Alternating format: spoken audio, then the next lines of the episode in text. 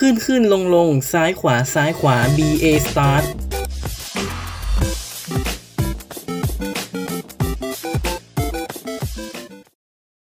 บทต่อไปของตำนาน Castlevania เริ่มต้นขึ้นในปลายศตวรรษที่ 19 ครับ บทที่ 7 ขอโทษที่ทำให้ต้องพยายามอย่างมากเพื่อเรา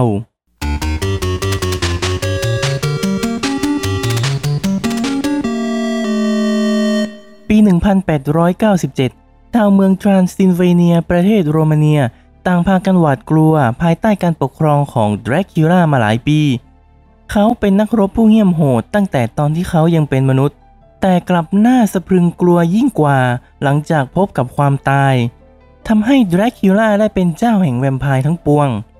ถึงกระนั้นเขาก็มีศัตรูตัวฉกาจนั่นคือตระกูลเบลมอนต์ที่ต่อสู้กับเขามาเป็นเวลาหลายร้อยปี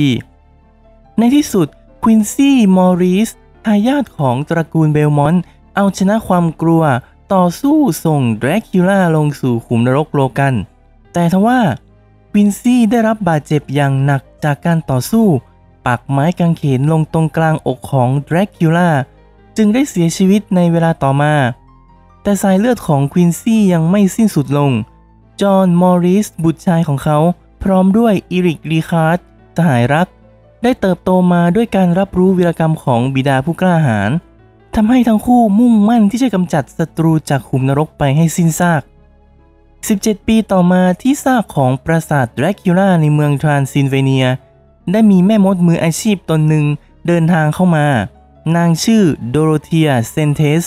หลังจากไร้เวทได้ไม่นาน แวมไพร์ที่ชื่อเอลิซาเบธบาร์ลีย์ก็ได้ฟื้นคืนชีพขึ้นมาอีกครั้ง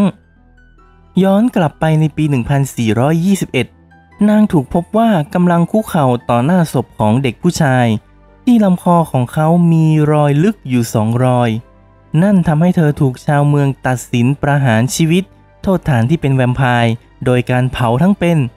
ความจริงอันน่าสยดสยองกว่าการที่เป็นแวมไพร์นั่นคือ เธอเป็นหลานสาวของแดรคิล่านั่นทำให้เมื่อเธอฟื้นคืนชีพขึ้นมาอีกครั้งเธอมีเป้าหมายเพียงอย่างเดียวเท่านั้น นั่นคือชุบชีวิตลุงของตัวเอง ในวันที่ 28 มิถุนายน ปี 1914 เกิดเหตุการณ์ลอบสังหารอาร์ชดยุคฟรานซ์เฟอร์ดินานด์แห่งออสเตรีย ที่เมืองซาราเยโว ประเทศบอสเนียและเฮอร์เซโกวีนา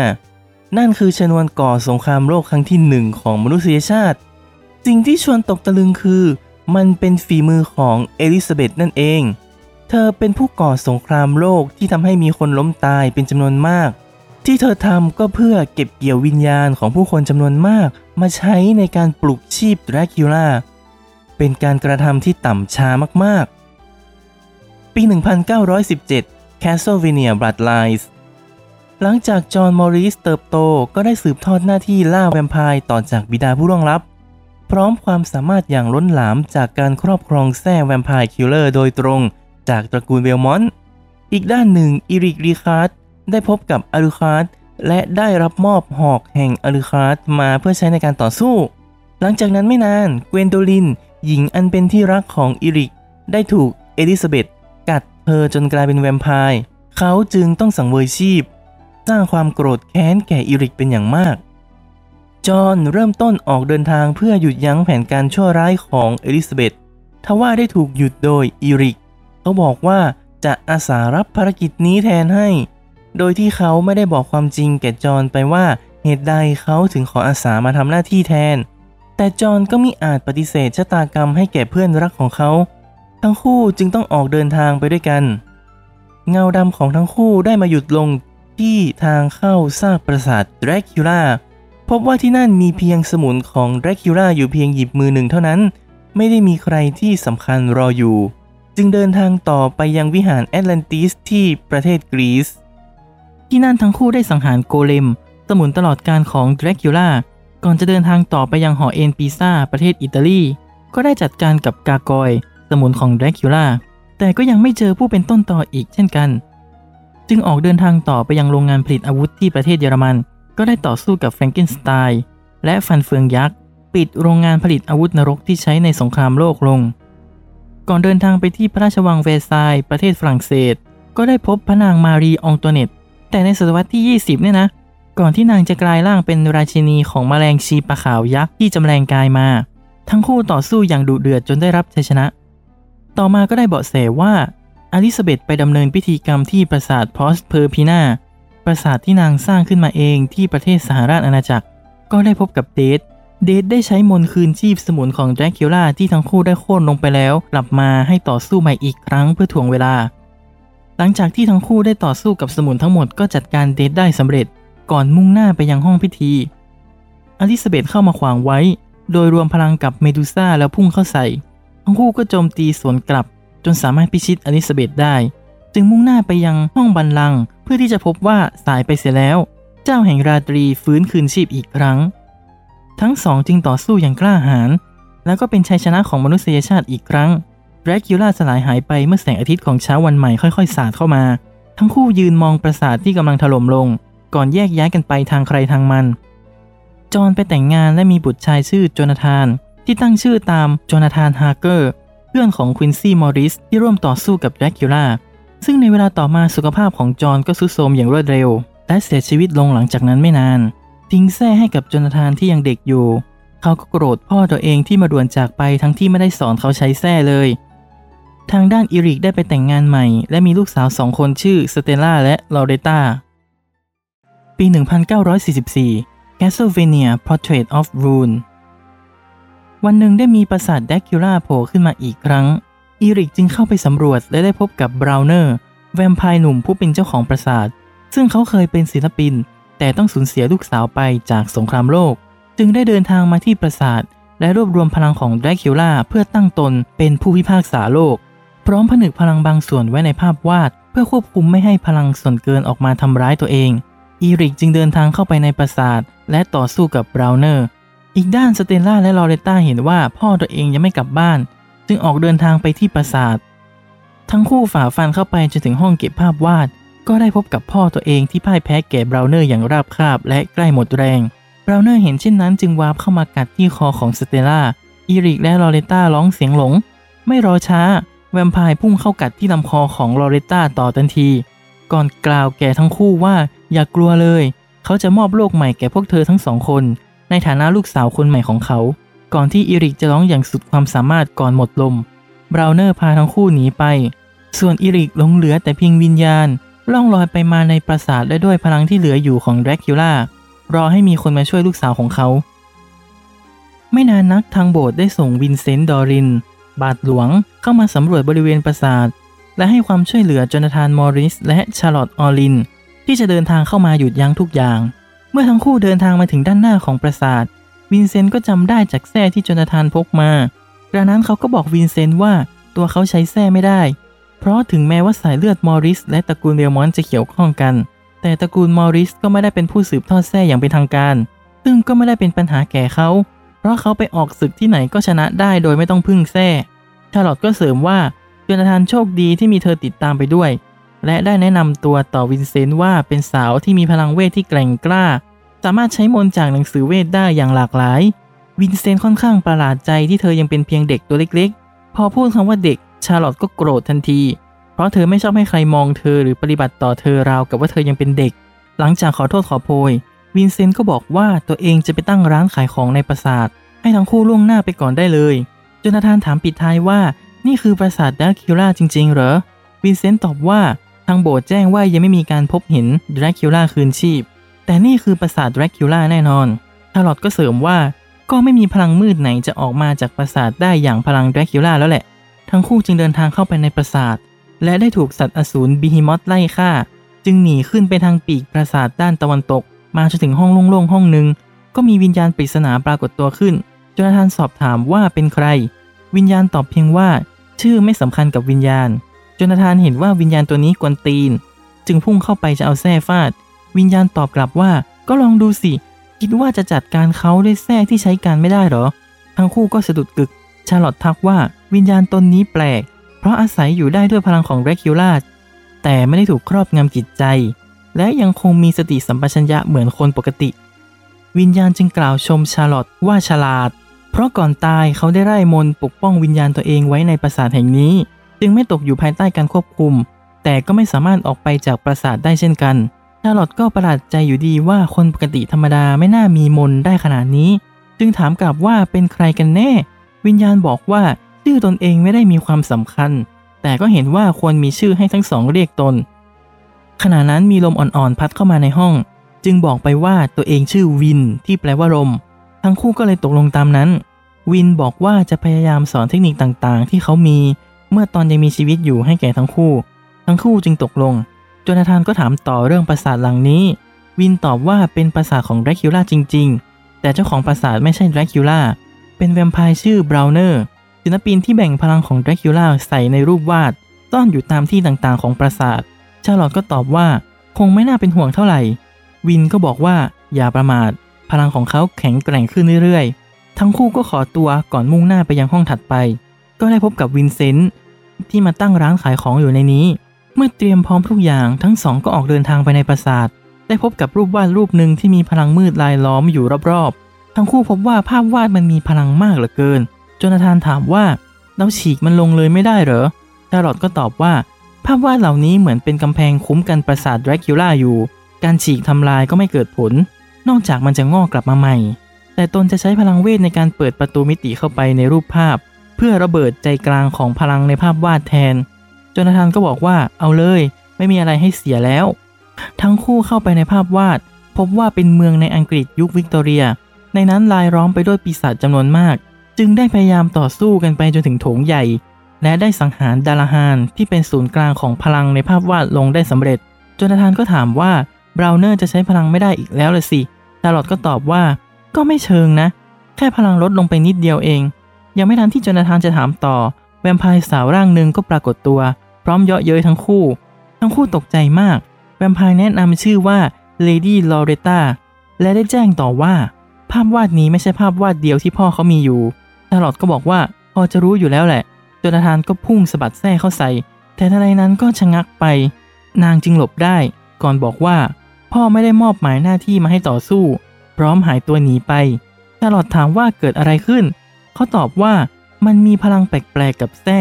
แต่ก็ตัดบทไปว่า หวังว่าจะแค่คิดไปเอง ชาลอตก็ อืม โอเค เธอสัมผัสได้ถึงพลังของภาพวาดอีก แต่ไม่รู้ว่าอยู่ที่ไหนบ้าง เขาก็ตอบว่า งั้นก็ออกไปตามหาให้ทั่วปราสาทเลยละกัน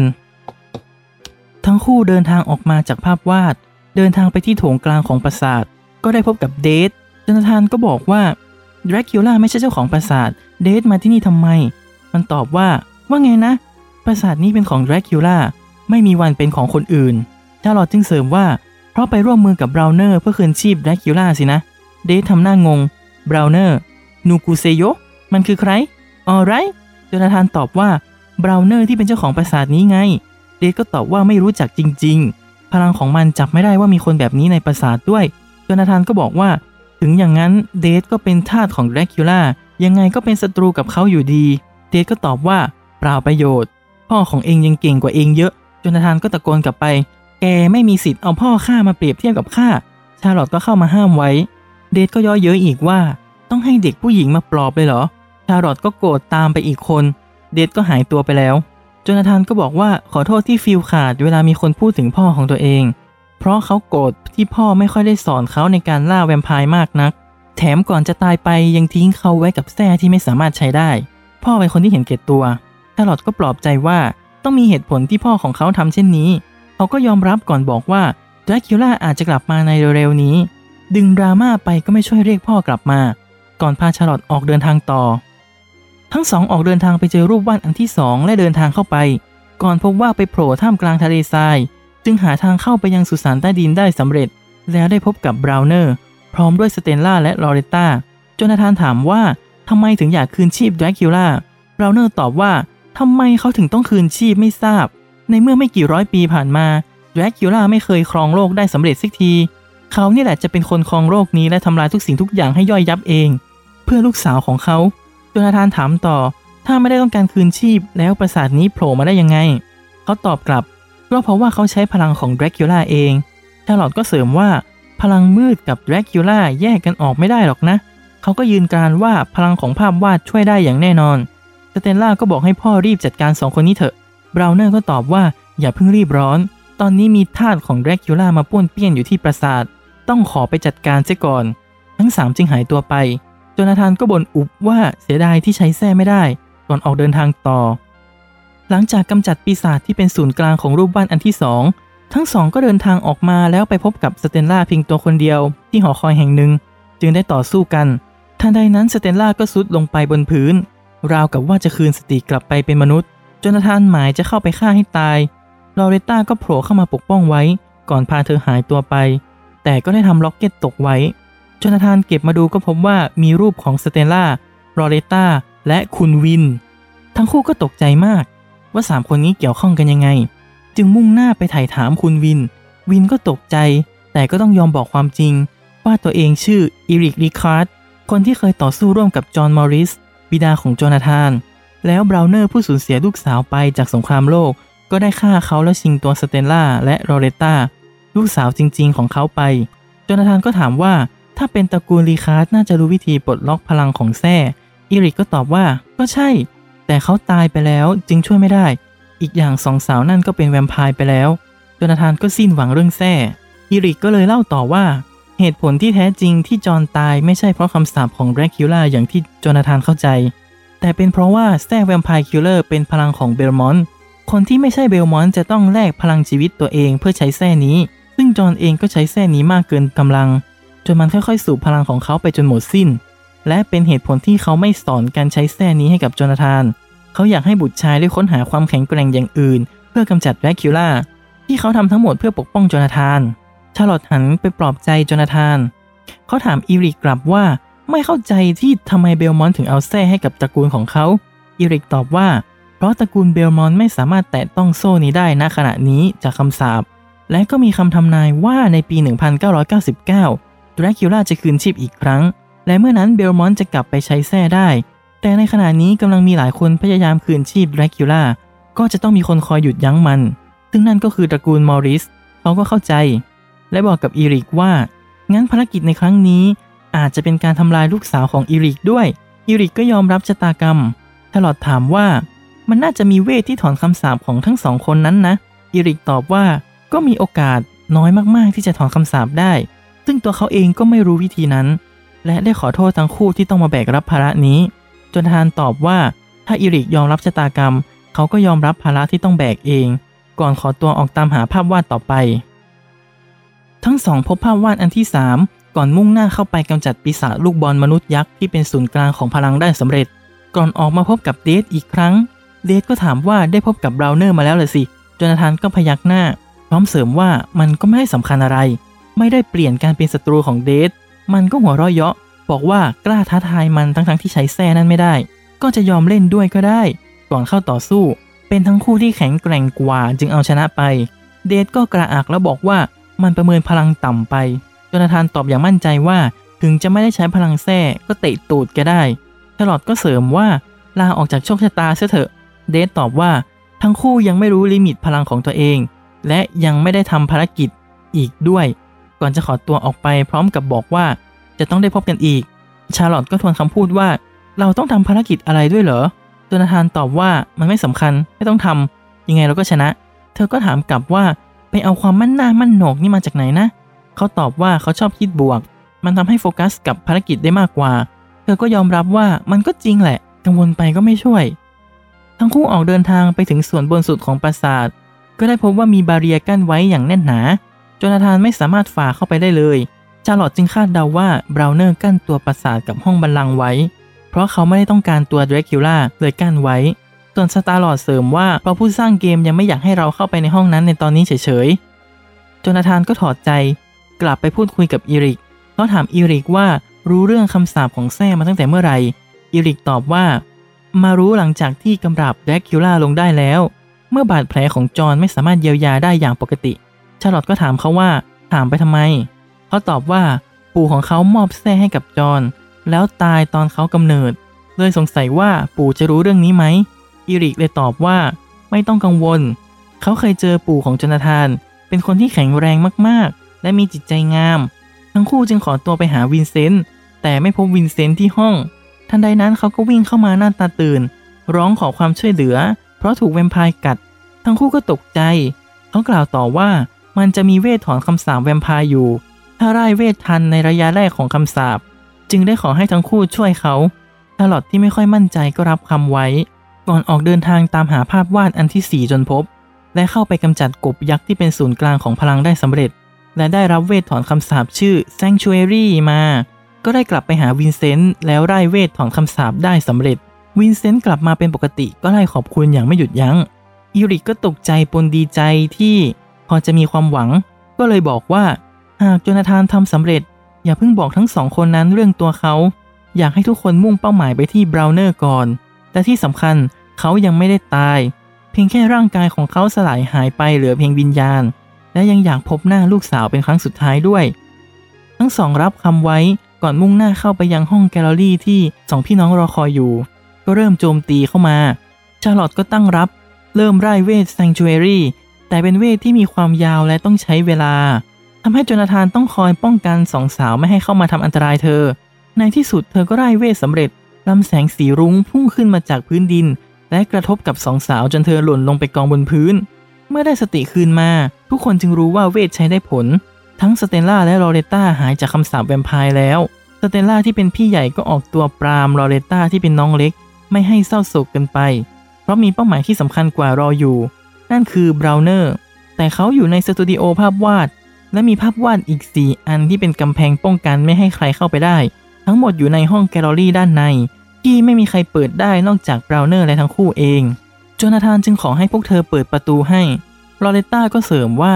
พวกเธอสามารถทำพิธีกรรมปลดล็อกพลังของแส้ Vampire Killer ให้แก่โจนาธานได้ด้วย เพียงแต่ว่าพลังของบราวเนอร์กดไม่ให้พวกเธอทำได้ จึงเปิดประตูเข้าห้องแกลเลอรี่ด้านใน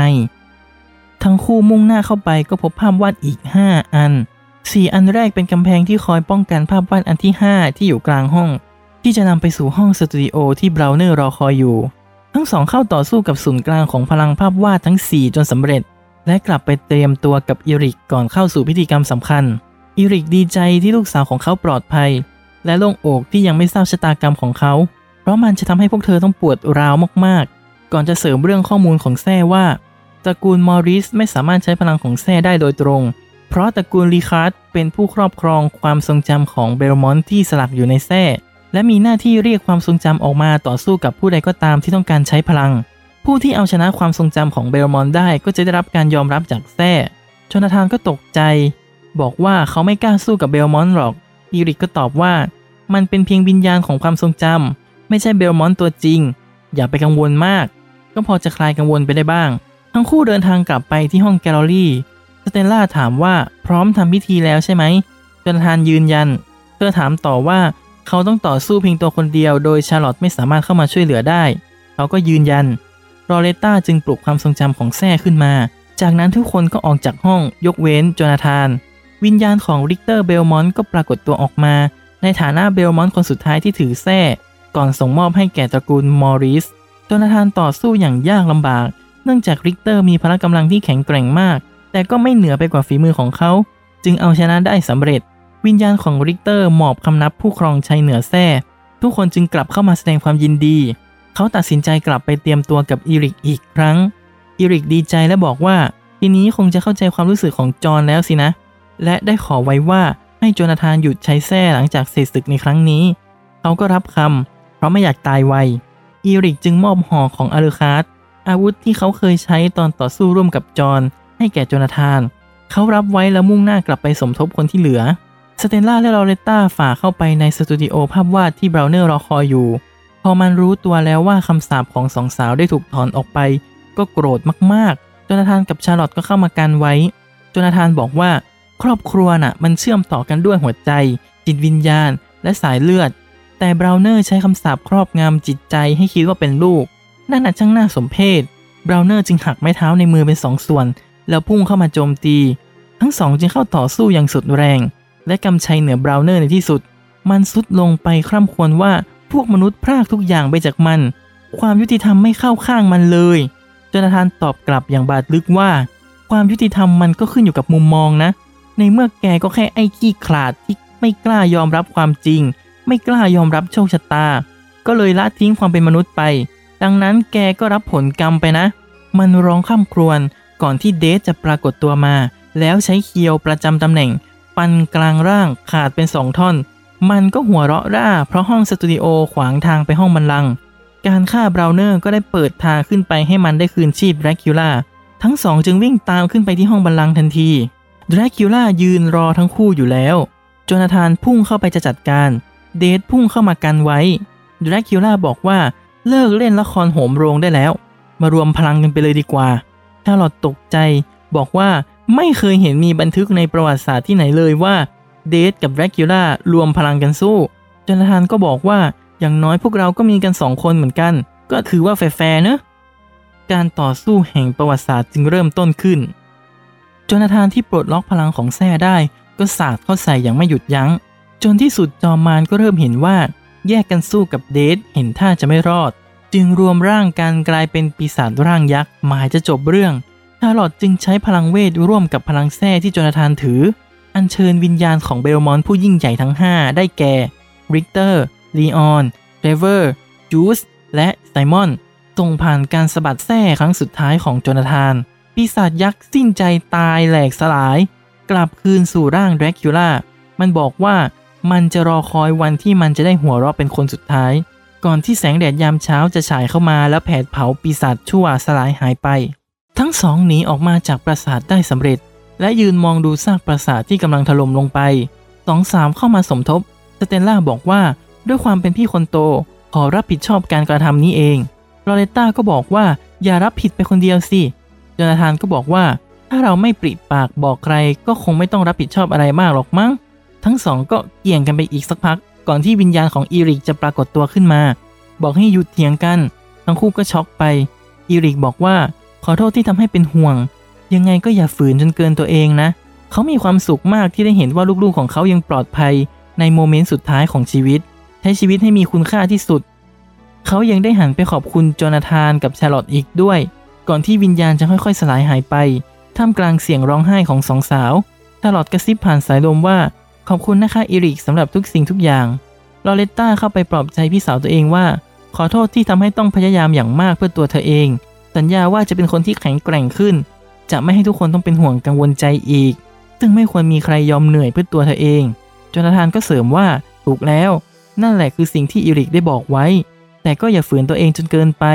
ชาร์ลอตหันมาเสริมว่า แต่สำหรับเขาแล้ว การพยายามให้หนักขึ้นดูจะเป็นหนทางที่ดีกว่า เขาตอบกลับว่า ทำไมเธอไม่เรียนรู้ที่จะปล่อยวางบ้างล่ะยายหนู ชาร์ลอตโกรธที่โดนเรียกเป็นเด็กอีกสองสาวก็เข้ามาขัดจังหวะ บอกว่าพวกเราโอเคแล้ว พร้อมจะ move on แล้ว ชาร์ลอตก็นึกได้ว่าเธอลืมวินเซนต์ไว้ในปราสาท ทั้งสี่จึงตกลงจะเข้าไปช่วยวินเซนต์ ตัดกลับมาวินเซนต์ออกจากปราสาทมาก่อนแล้ว ก็วิ่งตาตื่นตามพวกนั้นไป ตะโกนไล่หลังว่าโว้ยโว้ยฉันอยู่นี่โว้ยตำนานของ Castlevania ยังไม่จบ ในบทต่อไปจะเข้าสู่บทสรุปของตำนานแล้วครับ ติดตามรายการได้ทุกวันศุกร์ทางแอปพลิเคชันพอดแคสต์ชั้นนำที่รองรับระบบ RSS feed พูดคุยแลกเปลี่ยนไอเดียกันได้ที่ Twitter starlord4k แต่กำลังใจไม่เอาจะเอาเงินสำหรับวันนี้สวัสดีครับ thank you